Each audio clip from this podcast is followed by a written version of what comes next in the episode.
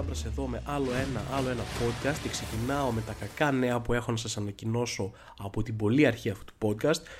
Έχω κορονοϊό. Και θα μου πείτε, καλά, ρε Θωμά, τώρα πλάκα μας κάνεις. Πού το θυμήθηκε τον κορονοϊό, ας πούμε, 2022, πώς και δεν έχεις και καμία ισπανική γρήπη ή νόσο του Λεγεωνάριου, ξέρω εγώ, μαύρη πανόλη από το 1900, ξέρω εγώ. Έχετε δίκιο. Τι να ε, ψέματα να πω. Έχετε δίκιο, παιδιά. Δεν ξέρω πού τον θυμήθηκα τον κορονοϊό στην εποχή που ζούμε, αλλά τον θυμήθηκα, τον έφερα πίσω. Ε, τώρα θα τον δείτε, άμα δείτε το χειμώνα, όλοι να έχουν ξανά COVID μετά από τόσο καιρό είναι γιατί ο Θωμάς ο Ζάμπρας τον έφερε πίσω, τον έκανε ξανά cool. Ναι, λοιπόν, έχω COVID για δεύτερη φορά. Αν είστε παλιοί ακροατές αυτού του podcast, θα θυμάστε ότι πανηγύριζα από όπως έχω σκίσει κορονοϊό γιατί για πάρα πολύ καιρό δεν είχα κολλήσει ενώ ήμουν σε γυρίσματα και τέτοια συνέχεια. Τώρα όμως κόλλησα για δεύτερη φορά και ένας μεγάλος άντρας μπορεί να παραδεχτεί την ήττα του. OK, okay, COVID, μπράβο, πάρε την νίκη σου. Ελπίζω να χαίρεσαι. Είναι 50 νίκες δικές μου, δύο δικές σου, αλλά τέλος πάντων δεν θέλω να σε πω πελάτη.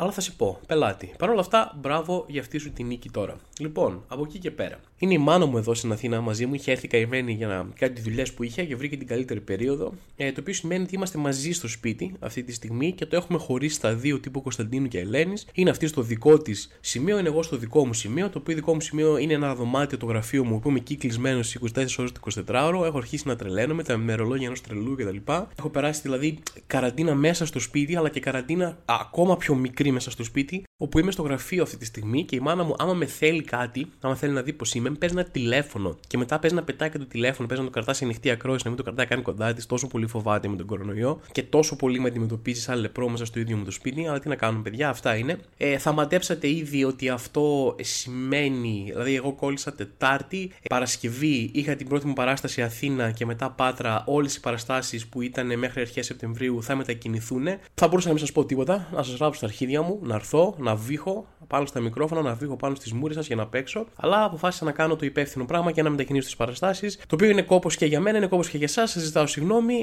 Θα μετακινηθούν όλες οι παραστάσεις, καμία δεν θα κυρωθεί. Η Πάτρα θα πάει για 15 του Οκτώβρη και η Αθήνα για 16 και οι υπόλοιπες σιγά σιγά θα πάρετε όλες τις πληροφορίες που χρειάζεστε από τις σελίδες μου, Eviva κτλ. Λοιπόν, πάει αυτό και έχω κορονοϊό. Πού τον κόλλησες αυτόν τον κορονοϊό, Θωμά, πού τον βρήκες, ας πούμε, τώρα που είναι λίγο πιο σπάνιος; Θα σας πω, πήγα στη Γερμανία στο Oktoberfest, καλεσμένος της Paulaner για να κάνουμε κάποια story και τέτοια από εκεί, ένα εταιρικό, ας πούμε, σαν event. Και πήγα για πρώτη φορά στη ζωή μου το Oktoberfest. Εντάξει, το οποίο γίνεται Σεπτέμβριο, ξεπεράστε το γιατί δεν μπορείτε να φανταστείτε πόσα αστεία, απίστευτα αστεία μηνύματα έχω λάβει. Μα θα είναι Σεπτέμβριο, κλπ. Οκ, δεν είστε αστείοι, ρε παιδί μου, αλλά έχετε δίκιο γιατί δεν ξέρω για ποιο λόγο το κάνουν αυτό. Πάντα εγώ νόμιζα ότι τύπου κάτι έγινε φέτος με κορονοϊό κτλ. Δεν ήθελα να είναι πολύ χειμώνα και το κάναν Σεπτέμβριο. Αυτή την εντύπωση είχα στο μυαλό μου χωρίς να μου έχει πει κανένας τίποτα τέτοιο. Κάτι που έβγαλα εγώ από το μυαλό μου, σε θεωρία συνωμοσίας. Παρ' όλα αυτά μου είπαν ότι κάθε χρόνο γίνεται Σεπτέμβριο. Και στην ερώτηση, OK, και γιατί το ονομάζεται Oktoberfest τότε, δεν είχε κάποιος να απαντήσει κάτι. Ήταν, Α, ξέρω κι εγώ, παράβλεψη. OK, okay, προχωράμε. Το Oktoberfest πώς ήταν σαν εμπειρία, τι να σας πω, ε, εμένα σαν 30 plus τύπο που δεν το έχει αυτή τη στιγμή με πάρα πολύ κόσμο, πάρα πολύ πάρτι, πάρα πολύ και δεν μπορώ να πω ρε παιδί μου ήταν η καλύτερη εμπειρία όλων των εποχών αλλά άμα σας αρέσει κόσμος, πολλής, ποτό, φαγητό, μεθυσμένοι άνθρωποι και ξερατά στο δρόμο, τότε είναι τέλειο, ρε παιδί μου. Είναι ό,τι πρέπει για εσάς να πάτε. Το Μόναχο είναι μια πολύ ωραία πόλη, οπότε μπορείτε να το συνδυάσετε κάπως, να δείτε και λίγο το Μόναχο, να δείτε και το Oktoberfest. Αυτό που μου φάνηκε πολύ περίεργο στο Oktoberfest είναι ότι το 90% του Oktoberfest είναι πρακτικά ένα λούνα παρκ. Δηλαδή έχει πράγματα για παιδάκια, συγκρουόμενα, ξέρω εγώ τα γερμανικά συγκρουόμενα, δεν ξέρω τι έχουν εκεί, τη γερμανική μπαλαρίνα κτλ. Το οποίο είναι πάρα πολύ περίεργο ένα φεστιβάλ που είναι αφιερωμένο στην μπύρα να έχει κατά 90% πράγματα για παιδιά να κάνουν. Δηλαδή, τύπου, λοιπόν, παιδιά, έχουμε ένα φεστιβάλ όπου γιορτάζουμε την μπύρα και θα έχει πάρα πολύ μπύρα να πιείτε. Φέρτε τα παιδιά σας. Για αυτούς είναι αυτό το φεστιβάλ. OK. Okay. Είναι μια ενδιαφέρουσα προσέγγιση και αυτή. Εν τω μεταξύ, ρε παιδί μου, ε, δεν ξέρω αν είχατε ποτέ εμπειρία από το Luna Park στην Ελλάδα, αν είχατε πάει ποτέ Luna Park, αν είσαστε σε κάποια επαρχία ή αν εδώ στην Αθήνα είχε κάπου, τα οποία ήταν μέρη που τώρα που το σκέφτομαι με την οργάνωση που υπάρχει στην Ελλάδα και με την προσοχή που υπάρχει στην Ελλάδα στη λεπτομέρεια, το ότι πηγαίναμε σε Luna Park, ανεβαίναμε σε rides, ας πούμε, που σε πετούσαν στον αέρα και κάνουν όλα αυτά τα πράγματα και δεν είχε πεθάνει κανένας μας, είναι ξεκάθαρη τύχη. Τι άγνοια κινδύνου ήταν αυτή. Έβλεπες κάτι τύπους οι οποίοι κοιμόντουσαν, δεν είχαν κάτι ναυάγια της ζωής που χειριζόντουσαν μηχανήματα που μπορούσαν να σε σκοτώσουν ανα πάσα στιγμή και εμείς πηγαίναμε, Α, α, μπαλαρίνα, ξέρω και φεύγαμε όλοι ζωντανοί. Δηλαδή δεν έχω ιδέα πώς έγινε αυτό το πράγμα. Αλλά ακριβώς την ίδια οργάνωση είδα να υπάρχει και εκεί πέρα. Δηλαδή ήταν όλοι, ε, άμα θες κάτσε μέσα, άμα θες βάλε αυτό, άμα δεν θες μην το βάλεις. Δηλαδή δεν, ε, να βάλεις ζώνη, ξέρω εγώ, χέστηκαν όλοι ρε παιδί μου, ήταν πολύ εντυπωσιακό. Είχε διάφορα πράγματα όπου έχω συνηθίσει διάφορα πράγματα σαν, σαν μικρούς διαγωνισμούς τύπου στοχοβολή, να ρίξεις τους στόχους ξέρω εγώ με ένα αεροβόλο ή να πετάξεις τους κρίκους για να μπουν κάπου και κέρδιζες πράγματα. Και εγώ περίμενα σαν Θωμάς ότι, OK, okay, θα κάτσε να δω πώς θα με κλέψουν. Θα, το αεροβόλο, θα, η στόχευσή του θα είναι λάθος, θα ρίχνει αλλού ντ' αλλού, οι κρίκοι θα είναι πολύ μικροί για αυτά που πρέπει να βάλω. Κάτι προσπαθούσα να με κλέψουν. Αυτό ήθελα. Σου έλεγα πάρτε λεφτά για να δω πώς με κλέβετε. Αυτό συμβαίνει αυτή τη στιγμή. Δεν θέλω να παίξω τόσο όσο να δω πώς με κλέβετε για να πω μετά, Άρε, κλέφτες, και εδώ με κλέψανε. Αλλά προς έκπληξή μου άρχισα να κάνω πράγματα και δεν με κλέβαν πουθενά. Η στοχοβολή έριχνε μια χαρά, οι κρίκοι ήταν μια χαρά και τα πήγαινα γαμάτα και έλεγα μπράβο. Πω πω που μιλάμε, έχω ρίξει, μου έδωσαν ξέρω εγώ 10 βολές με ένα τέτοιο και έχω πετύχει 20 στόχους. Τα έχω σκίσει ρε παιδί μου, είμαι ο Λούκι Λουκ και λέω πω, πω καλά, θα φύγω και θα τους πάρω τον πάγκο. Θα μου πούνε, ε, Θωμά, δεν έχει ξαναέρθει τύπου σαν και σένα, έχεις ρίξει 30 στους 30 στόχους. Εντάξει, πάρε τα κλειδιά από τον πάγκο μας, πάρε το σπίτι μας, μας τα πήρες όλα. Βγαίνουμε στη σύνταξη, μας μας έγδυσε ρε παιδί μου. Και τελειώνει και ενώ έχω κάνει, ξέρω εγώ, ένα απίστευτο ρεκόρ τύπου 100% στη στοχοβολή, μου δίνουν ένα μπρελόκ που παίζει να κόστιζε αρνητικά ευρώ. Δηλαδή πλην 30 λεπτά, ας πούμε, κάτι τέτοιο. Και μου δίνουν αυτό και λέω, Α, OK. Okay. Γι' αυτό δεν έχει ανάγκη κανένας να κλέψει τίποτα εδώ πέρα, γιατί τα δώρα είναι ένα πλαστικό μπρελόκ που κερδίσαν σε Kinder έκπληξη, που το Kinder είναι και γερμανικό και όλα δένουν μεταξύ τους, it's all connected, ας πούμε. Οπότε είχαν αυτή, το οποίο το θεωρώ πολύ πιο τίμιο. Να σου πω κάτι. Εδώ, στο Luna Park στην Ελλάδα, σου δίνουμε ένα καλό βραβείο, αλλά έχουμε στήσει το παιχνίδι με, με τρόπο να μην το κερδίσεις ποτέ. Στη Γερμανία, έλα, κέρδισε τα πάντα, κάνε σκίσερ επειδή μου νιώσει καλά με τον εαυτό σου, απλά το δώρο που θα πάρεις θα είναι λίγο χώμα από κάτω. Θα μαζέψουμε λίγο χώμα, θα το βάλουμε σε ένα βαζάκι και θα στο δώσουμε, ας πούμε. Αυτό. Εντάξει, να σου πω κάτι πολύ πιο τίμιο το βρίσκω, τουλάχιστον νιώθεις νικητής, ρε παιδί μου, λες κέρδισα. Δεν κέρδισα κάτι σημαντικό, κέρδισα κάτι που θα πετάξω στα σκουπίδια πριν βγω από αυτό το φεστιβάλ, αλλά παρόλα αυτά κέρδισα, ρε παιδί μου. Είμαι νικητής. Μπράβο μου. Ένα άλλο πράγμα που μου φάνηκε περίεργο στο Oktoberfest είναι ότι ενώ είναι παγκόσμιο φεστιβάλ, ενώ είναι γνωστό παντού και στην Ελλάδα το ήξερα πολύ πριν πάω, παρόλο που δεν με ενδιαφέρει καν ιδιαίτερα η μπύρα, ας πούμε, παρόλο που δεν ξέρω πολλά πράγματα για μπύρα, το Oktoberfest το ήξερα, το είχα ακούσει, έχει επισκέπτες από όλο τον κόσμο. Ε, δεν υπήρχε ούτε μία πινακίδα στα αγγλικά. Ούτε μία πινακίδα στα αγγλικά πουθενά. Και δεν σου λέω να είναι στα αγγλικά σκέτο, να έχει τα γερμανικά τους και από κάτω να έχει ένα αγγλικό ρεφίλε για τον τουρίστα που ήρθε. Έψαχνα να βρω κάτι να φάω, ήθελα να πάω σε ένα πάγκο να φάω, λέω κάτι να δω ποιο είναι το βρώμικο εδώ πέρα στη Γερμανία, τι παίζει, ας πούμε, και δεν μπορούσα, δεν ήξερα. Έλεγε εκεί, μπα, χλούκεν, φλάκεν, ξέρω εγώ, ας πούμε κτλ. Δεν, δεν, έπρεπε να πάρω να φάω κάτι στα τυφλά, ό,τι βλέπω, ας πούμε. Πήγα πρώτα σε ένα πάγκο, δεν καταλάβαινα καθόλου, δεν, δεν έμοιαζε καν με φαγητό αυτό που είχε εκεί πέρα. Ρωτάω, επειδή είμαι για ένα νέο άνθρωπο, λέει εντάξει, αυτός νέος άνθρωπος είναι ή του ίντερνετ άνθρωπος είναι, δεν θα ξέρει πέντε λέξεις στα αγγλικά να μου εξηγήσει τι είναι το προϊόν του, όχι κάτι άλλο, πιάσουμε κουβέντα για τον πλάτονα στα αγγλικά. Ξέρω να μου πει αυτό είναι αυτό, μανιτάρι, ας πούμε, φάτο. Πάω το ρωτάω, τίποτα, μηδέν.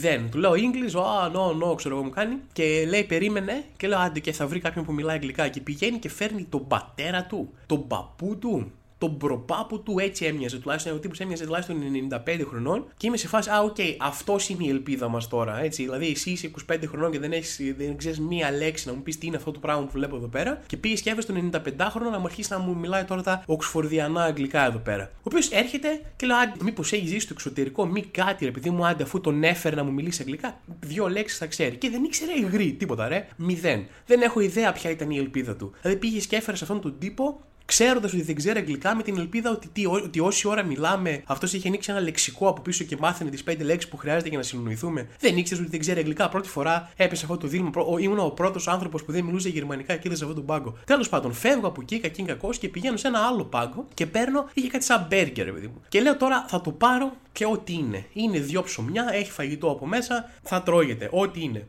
Αλλά κάνω μια τελευταία προσπάθεια και λέω στον τύπο: Να σου πω ρε μάλλον, μιας και θα το πληρώσω αυτό το πράγμα και θα το φάω. Παίζει να μπορείς να μου πεις σε αγγλικά απλά τι έχει μέσα. Και τι μου απαντάει ο μάγκας. Μου λέει: Σ' αρέσουν τα κρεμμύδια; Και του λέω: Ναι. Ε, τότε θα σ' αρέσει, μου λέει. Τι, τι θα.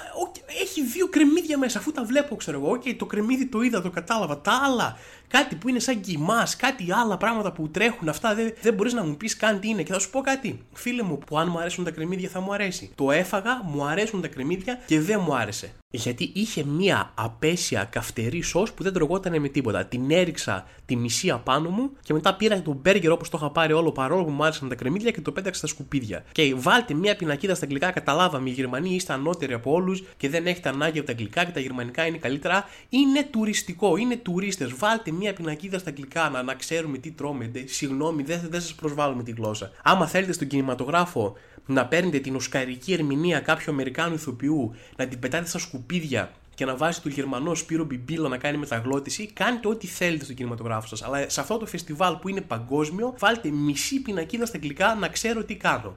Αυτή τη βδομάδα, ε, στο ένα από τα αγαπημένα μου θέματα σε αυτό το podcast, που είναι η ελληνική δικαιοσύνη και ο παραλογισμός με τον οποίο δρά και κινείται, ρε παιδί μου, τα τελευταία χρόνια, αλλά και σχεδόν από πάντα, είναι πάλι στο προσκήνιο η ελληνική δικαιοσύνη, διότι αθωώθηκαν σχεδόν όλοι οι εμπλεκόμενοι με την υπόθεση του σκανδάλου Siemens, ένα πανάρχαιο σκάνδαλο, γιατί πέρασε ο καιρός. Αυτό πέρασε πάρα πολύς καιρός, είπαν οι δικαστές εκεί πέρα, ας παραγραφούν, ξέρω εγώ, πέρασε ο νόμιμος καιρός. Γιατί υπάρχει ένας νόμος που λέει ότι αν υπάρχει ένα μεγάλο διάστημα ανάμεσα στο τότε που έκανε το έγκλημα και στο τώρα που το ανακαλύψαμε εμείς και εσύ δικάζουμε, ε, άστο ρε φίλε. Ήταν σε φάση και με τη Siemens είπε, έλα παιδιά τώρα αθώοι όλοι, τόσα χρόνια έχουν περάσει, ποιος ενδιαφέρεται πια, δεν αξίζει να ζούμε στο παρελθόν, κοιτάμε το μέλλον, πιάστηκε αγκαλιά με τους εμπλεκόμενους στην υπόθεση της Siemens και είναι πάλι στα ίδια μέρη, θα ξαναβρεθούμε, τραγουδούσαν όλοι μαζί, πάμε να φύγουμε. Τι θυμάστε κι εσείς τώρα 30 χρόνια πίσω, τι έγινε εδώ και τι έγινε εκεί πέρα; Αυτός ο γελίος νόμος, σαν το κλασικό πράγμα που έχω κράξει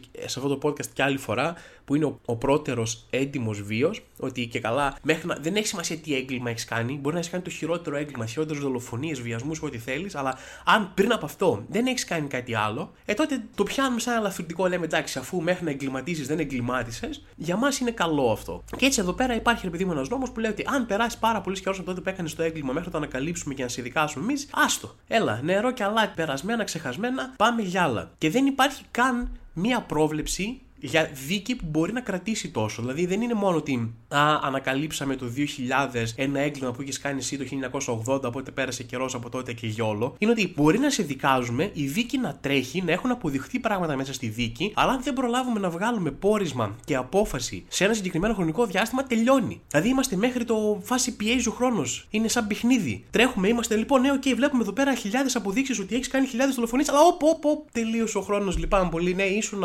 ένοχο, είσαι είσαι δολοφόνος, είσαι ένας απέσιος άνθρωπος και έκανες πάρα πολλά πράγματα τα οποία μάλλον θα ξανακάνεις τώρα που θα βγεις, αλλά δυστυχώς δεν προλάβαμε, είχαμε μια χρονική προθεσμία να σε καταδικάσουμε, δεν την πιάσαμε, τι να κάνουμε τώρα, φύγε, πώς μας την έσκασε έτσι, τέλεια, όλα καλά. Για όποιον ήταν μικρός τότε και δεν θυμάται τι ακριβώς είναι το σκάνδαλο Siemens, ε, μια πολύ θομίσια ρε παιδί μου σύντομη περιγραφή είναι ότι όταν έγινε ρε παιδί μου η Siemens και αποφάσισε να επεκταθεί σε άλλες χώρες να κάνει τη φάση της, υπάρχει ο τρόπος που να πετύχεις κάτι μέσω σκληρής δουλειάς και της νόμιμης οδού, αλλά οι εταιρείες ξέρετε πώς είναι, είναι σε φάση, ξέρεις τι, καλύτερα να πληρώσουμε τον κόσμο για να πετύχουμε αυτό που θέλουμε. Και αμέσως η Γερμανία, γιατί κάτι αντίστοιχα ρε παιδί μου προβλήματα είχαν με άλλες εταιρείες με, αυτό το, ε, με αυτό το μέσο, είπε η γερμανική κυβέρνηση απαγορεύεται ρε παιδί μου εταιρείες να κάνουν δώρα σε ανθρώπους που είναι σε δημόσιους φορείς, ας πούμε πολιτικούς ή μπλα μπλα μπλα, ας πούμε, ειδικά στο χώρο, γιατί δώρα. Ξέρετε πώς είναι όταν λέμε δώρα, εννοούμε ξεκάθαρα χρηματισμό ρε παιδί μου, αλλά θα είχα σου πήρα ένα δώρο, ήρθα στο σπίτι σου πρώτη φορά να μην σου φέρω ένα κρασάκι, ας πούμε κάτι τέτοιο. Και τι έκανε η Siemens, όπως κάθε μεγάλη εταιρεία εντάξει, που τη απαγορεύουν να κάνει αυτό που θέλει, νόμιμα,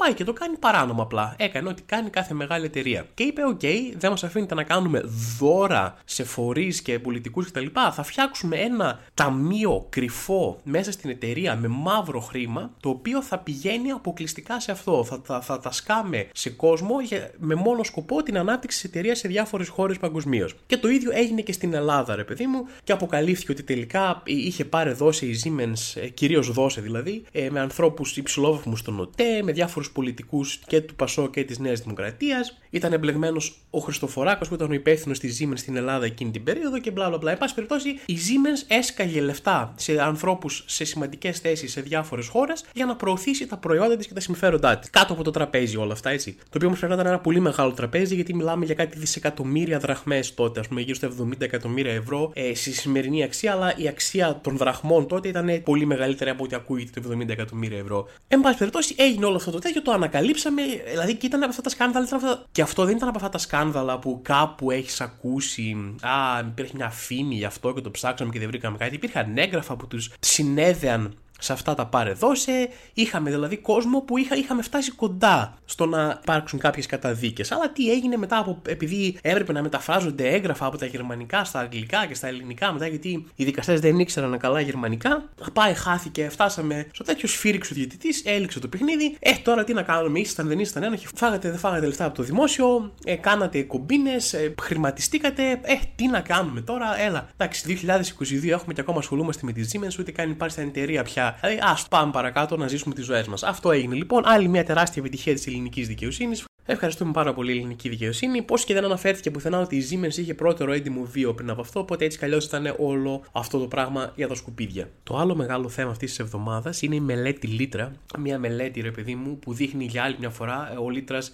είχε ξανασυμμετέχει σε μια μελέτη μαζί με τον Τσιόδρα τότε. Το θυμάστε αυτόν τον οφικίαλο πού σκατά πήγε αυτός. Σε πάση περιπτώσει, ε, είχαν κάνει μια μελέτη που και τότε είπε το ίδιο πράγμα και τώρα με ακόμα περισσότερα στοιχεία είπε το ίδιο πράγμα. Ότι η μη ύπαρξη αρκετών ΜΕΘ, κάτι που ξέραμε πάνω κάτω όλοι και εμπειρικά ρε παιδί μου, το είχαμε ξαναπεί, αλλά άλλο τι λέμε, άλλο τι υποπτευόμαστε, άλλο επιστημονικά στοιχεία. Εδώ λέει ρε παιδί μου αυτή η μελέτη ότι ε, λόγω μη ύπαρξης αρκετών μεθ, κόσμος έχασε τη ζωή του. Εντάξει, αν υπήρχαν περισσότερες μεθ για τους ανθρώπους που νόσησαν βαριά, θα είχαμε γλιτώσει πολύ περισσότερο κόσμο. Και προφανώς ο καθένας πήρε αυτή τη μελέτη και προσπαθεί να κάνει το μακρύ του και το κοντό του ανάλογα με το δικό του συμφέρον. Ο ΣΥΡΙΖΑ έχει τη φάση ότι είδατε, σας λέγαμε εμείς έπρεπε να είχαμε κάνει παραπάνω μεθ κτλ. Αλλά έχουν συγκεκριμένα τον Πολάκη, ο οποίος εξ αρχής έχει κολλήσει ότι το εμβόλιο, για έχει κολλήσει, τα έχει βάλει με το εμβόλιο, το εμβόλιο δεν είναι πανάκια και πρέπει να κάνουμε άλλα πράγματα, ας πούμε, ξέρω κτλ. Και έχει κολλήσει να φωνάζει για το εμβόλιο ενώ το θέμα εδώ αυτή τη στιγμή είναι κάτι άλλο.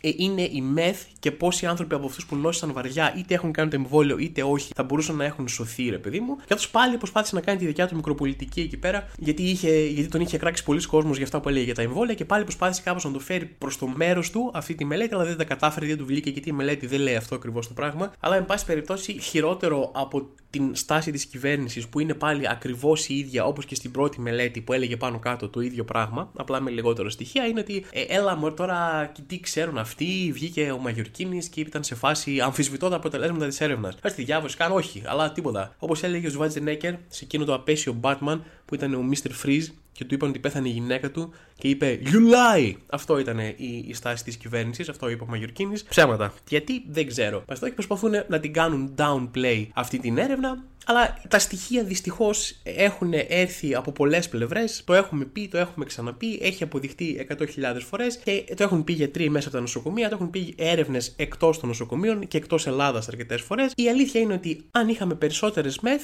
περισσότεροι από τους ανθρώπους που νόσησαν πολύ βαριά θα την είχαν γλιτώσει. Αυτή είναι η αλήθεια. Άνθρωποι πέθαναν τζάμπα γιατί δεν μπορέσαμε να θωρακίσουμε το σύστημα υγείας με τον τρόπο που έπρεπε. Αυτή, αυτό είναι το bottom line, αυτό είναι το απέσιο καταθλιπτικό bottom line και μπορούμε να παίξουμε όσο μικροπολιτική θέλουμε από τη μία πλευρά ή από την άλλη, αλλά παραμένει και οι άνθρωποι αυτοί πέθαναν και θα πεθάνουν και άλλοι αυτό το χειμώνα. Και για να κλείσουμε σε ένα πιο εύθυμο κλίμα, ε, έχω ξαναναφέρει αρκετές φορές ότι η γειτονιά μου είναι μια γειτονιά με μεγάλο πάθος πολλοί κόσμος εδώ πέρα πλακώνεται όλη την ώρα με Παναγίες, φωνάζοντας με ανοιχτά τα τζάμια όλο το χρόνο. Το καλοκαίρι όμως είναι η εποχή που λάμπει αυτό το φαινόμενο γιατί έχουμε όλα ανοιχτά τα παράθυρα, οπότε ακούμε πολύ περισσότερο το τι παίζει. Κάθε μέρα κάποιος θα ρίξει μια Παναγία σε κάποιον άλλον και χτες δεν ήταν η εξαίρεση. Μιλούσα στο τηλέφωνο με την κουπέλα μου το βράδυ και αρχίζει και ακούει χαμό να γίνεται. Μου λέει τι είναι αυτό; Και της λέω: Εγώ δεν έδωσα καν σημασία. Δηλαδή το ακούω σαν θόρυβο υπόβαθρο. Μου λέει τι είναι αυτό; Λέω, «Ε, ο κόσμος που μαλώνει τη γειτονιά μου. Τι εννοείς τι είναι; Είναι ο ήχος, το soundtrack της ζωής μας αυτή τη γειτονιά. Κάποιο μαλώνει. Και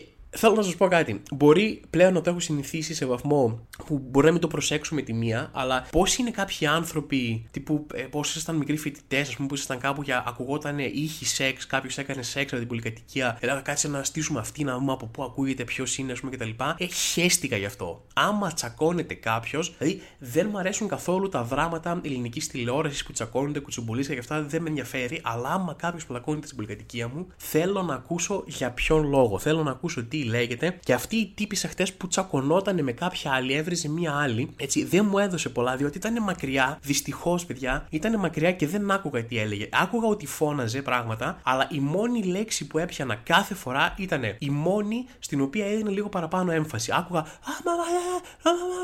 Καριόλα! Γιατί εκεί μάρσαρε. Αυτό ήταν το σημαντικό. Αυτό εκεί έβγαζε όλο της το πάθος, ρε παιδί μου. Οπότε κάθε δύο λεπτά γινόταν αυτό. Καριόλα! Καριόλα! Δεν είχε, δεν είχε μεγάλη ποικιλία. Αυτή ήταν η λέξη που ήξερε, ρε παιδί μου, πάνω κάτω. Αυτό χρησιμοποιούσε περισσότερο. Αλλά κάποια στιγμή, αφού της έριξε, εντάξει, έριξε και μερικές κλασικές άλλες Παναγίες, είπε Καριόλα, είπε Πουτάνα, είπε ρε παιδί μου, OK, okay, τα στάνταρ, κάποια στιγμή το γυρίζει και βγάζει ένα πολύ εσώψυχο αλήτισσα. Και λέω, Ω, εδώ το πράγμα σκλήρυνε. Και θα μου πεις κάτι ρε Θωμά, εδώ την έλεγε Καριόλα και Πουτάνα και τέτοια και το αλήτισσα ήταν το θέμα σου. Και θα σας πω, παιδιά, ναι, αυτό είναι το θέμα μου, γιατί αυτό είναι βαθύ, είναι συναισθηματικό, είναι εσωτερικό. Όλες οι άλλες είναι βρισιές, οι οποίες έχει συνηθίσει να λες εκνευρισμένους, έχουν χάσει καν το νόημά του. Κανένας δεν λέει κάποιον πουτάνα εννοώντας ότι είναι πληρώνεται για σεξ, ας πούμε. Κανένας δεν λέει κάποιον. Δεν χρησιμοποιούμε τις βρισιές σαν λέξεις που έχουν νόημα. Είναι τα πράγματα που λες αντανακλαστικά όταν είσαι εκνευρισμένος. Αυτά που έχεις ακούσει να λένε όλοι. Δεν, δεν δίνει καν σημασία στο τι λες. Όταν όμως κάνεις ένα βήμα πίσω και λες τον άλλον αλήτη ή αλήτισσα ή αχάριστο ή κάτι τέτοιο, αυτό δείχνει κάτι προσωπικό, κάτι βαθύ, κάτι συναισθηματικό συναισθηματικό. Εκεί που συνήθως το λες και αφού κάνεις ένα βήμα πίσω και είσαι λίγο πιο ήρεμος. Είσαι βασάκα, να σου πω κάτι, είσαι αλήτης και βγαίνει μέσα από την ψυχή σου. Εκεί αυτή είναι η βρισιά που σε προσβάλλει αληθινά. Εκεί εγώ λέω πω πω τη μισεί πάρα πολύ. OK, okay, τα άλλα ήταν νεύρα καθαρά. Αυτό ήταν συναίσθημα. Αυτό ήταν παράπονο, ήταν πίκρα. Αυτά παιδιά δυστυχώς δεν ξέρω παραπάνω πληροφορίες να σας δώσω για το τι έγινε. Δεν μπορώ να σας λύσω αυτό το μυστήριο. Μπορώ να σας πω μόνο ότι κάποια ήταν καριόλα, βουτάνα και αλήτησα. Αυτά είναι τα μόνο πράγματα που ξέρω. Αλλά από εκεί και πέρα δυστυχώς δεν έχω περισσότερες λεπτομέρειες. Σας υπόσχομαι στον επόμενο καυγά θα πάρω από αυτά τα, τα που ακούς πιο μακριά για να μπορώ να σας πω ακριβώς τι υπόθηκε, τι έγινε για να δούμε και ποιος έχει δίκαιο και ποιος όχι. Αυτά λοιπόν, παιδιά, για αυτή την εβδομάδα. Φεύγω πάνω να σας αφήσω διότι σήμερα μπήκε επιτέλους η 50 σύνδεσή μου στο ίντερνετ. Και αν μου πεις καλά, Θωμά, 50 που ζεις ακόμα με 24, ήσουν ναι, γιατί μένω στο γαμοκέντρο της Αθήνας και είναι η πρώτη χρονιά φέτος που μπορώ να βάλω κάτι άλλο πέρα από 24. Λες και μένω στην κορυφή του βουνού που φυτρώνουν τα Edelweiss. Ήμουνα με 24 σύνδεση, πάλευα εδώ πέρα, έλα καλό μου, κατέβα, κατέβα, σε παρακαλώ πολύ να μην πω για upload ταχύτητε καν έτσι. Τώρα σήμερα μπήκε 50 σύνδεσή μου και θα πάω, δεν ξέρω τι θα κάνω. Θα πάω να ανεβάζω φωτογραφίες στο cloud, ας πούμε, χωρίς να χρειάζεται καν, απλά για να χαρώ λίγο τη σύνδεσή μου. Γι' αυτό αφήστε με να κάνω αυτό και εσείς μέχρι την άλλη εβδομάδα θα τα ξαναπούμε. Ελπίζω να είστε καλά και τα λέμε. Πέμπτη έτσι, μην ξεχνιόμαστε.